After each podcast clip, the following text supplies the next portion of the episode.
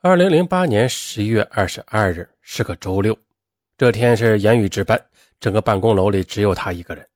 严宇决定在这一天解决问题。那天去档案室，呃，严宇发现了一个叫唐梅志的户口材料，他是北京某大学的一位老师，爱人叫孙丹，还有一个女儿。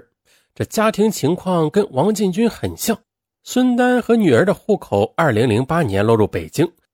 户籍地在北京市丰台区的一个小区，严宇打算呢，把王进军老婆孩子的户口也放到这个唐梅志家里。于是呢，周六早晨，严宇走进单位大门，心里便开始紧张了。门卫跟他打招呼，他都没有听到。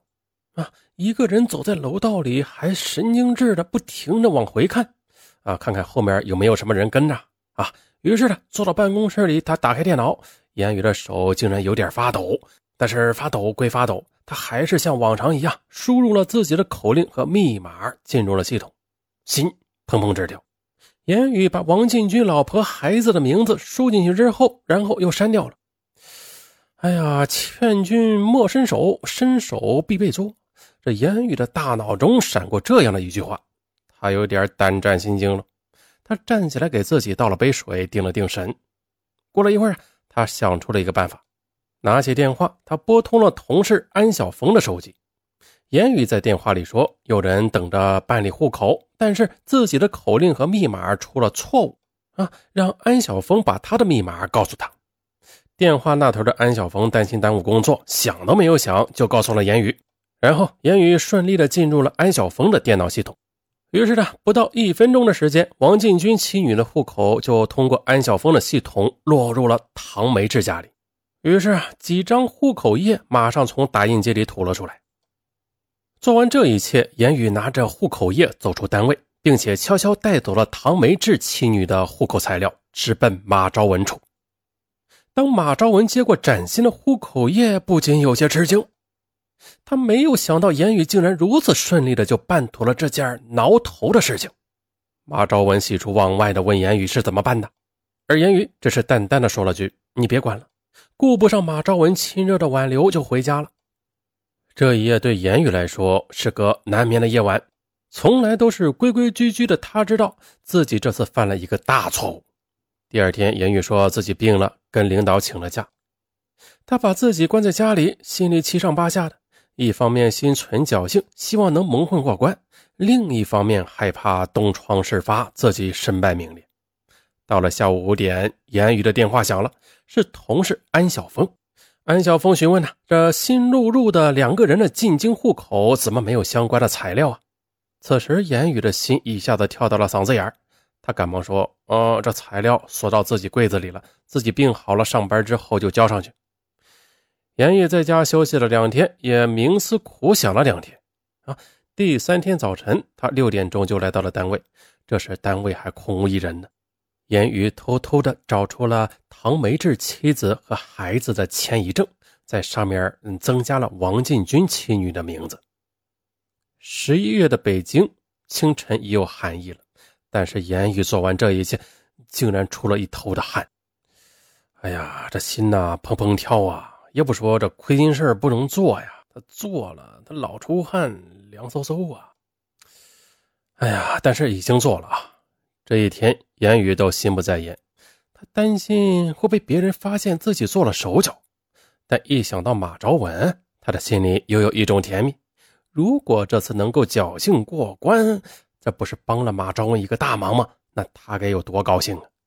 呃，但是呢，如果被发现呢？言语是不敢往下想了。嘿，让言语没有想到的是，他做的手脚很快的就被别人发现了。那天下午，正要下班离开的言语被叫到了领导办公室，领导说要找他谈谈。言语脑子嗡的一声，一片空白。他没想到事情这么快就败露了。原来呀，这言语私改户口的当天晚上，同事王丽来接班。他在核对户口材料时就发现了差错，因为被言语私改的两个户口没有入户材料，四项变动簿册也未进行登记。由于系统登记承办人为安晓峰啊，王丽马上打电话给安晓峰，但安晓峰说，当天自己参加警协的晋升考试，并不在单位啊，是言语要了自己的口令和密码。因为王丽当天没有联系到言语，便在问题户口上做了标记，等言语上班后问清楚再说。但是，一连两三天，这言语都没有来上班。王丽怕担责任呢，便将此事向领导做了汇报。领导得知此事后，随即的派人到唐梅志的家里进行了调查。调查结果是，除了唐梅志的妻女，并没有其他人迁入他家名下。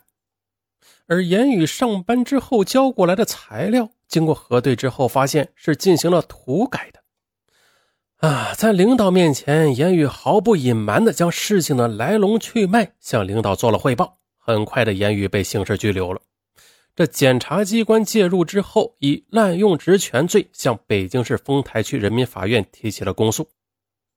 在看守所里，言语写了一封长长的悔过书。他写道：“马昭文为我付出了很多，他是真心的。我认为我为他做点什么也是应该的，但是我的方式错了。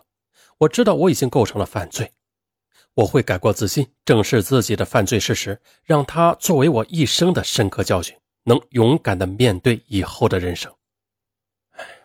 二零零九年八月十三日，言语滥用职权一案在北京市丰台区人民法院公开开庭审理。这是一场特别的庭审，台下那是坐满了言语以前的同事。当审判长敲下法锤，宣布带被告人言语入庭的时候。旁听席上是一片寂静，只见言语穿着看守所的号服，戴着手铐，走到了法庭。走到法庭的时候，他往旁听席上扫了一眼，又细细看了一遍，最后他伤心的回过头去，苍白的脸上突然变得没有一点血色，因为啊，在旁听席上，他没有看到心爱的男友马昭文，那个承诺给自己一个温暖的家的男人。不知道现在在哪里。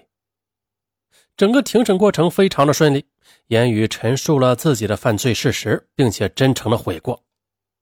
当审判长让言语最后陈述时，他再也忍不住，泪如雨下。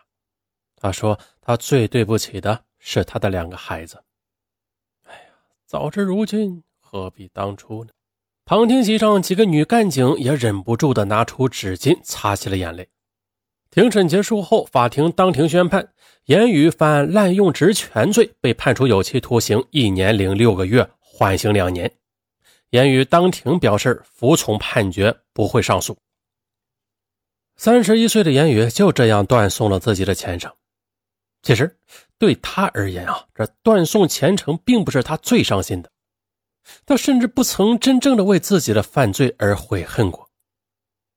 而令他痛彻心扉的事，恰恰是在他走上法庭的那一刻，他一直深深的信赖和爱着的马昭文，自始至终的都没有出现在法庭上。离婚的女人的感情啊，是输不起的。基于这个输不起，他们等待，他们寻找，他们思考并做出判断，他们每天都在力求把握自己的命运。在这场爱情中，言语作为一个离异女人，因为感情受过创伤，她特别的渴望被人关爱和疼爱。而马昭文给予她的，恰恰就是相守一生的承诺。言语将自己未来的幸福寄托在一个尚在婚姻中的男人，那他就会像是空中楼阁一样虚妄。但他并没有意识到。女人可以为了感情不顾一切，甚至可以扔掉自己的婚姻，而男人大多的是不会因为女人而去放弃家庭的。再就是啊，对于女人而言，爱情和婚姻差不多是她的全部；而对于男人呢，那只不过是一件随着岁月的流逝而随时增减的衣服。嗯，离婚的女人呢，就像是爱情与婚姻之间游荡的一粒种子啊。他总是一厢情愿的试图找到一块肥沃的土地生根发芽，但是啊，他们并没有想到那些土地已经是杂草丛生了。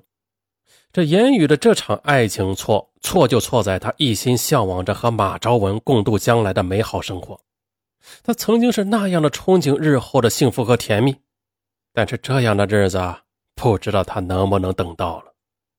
好，我是尚文，咱们下期不见不散。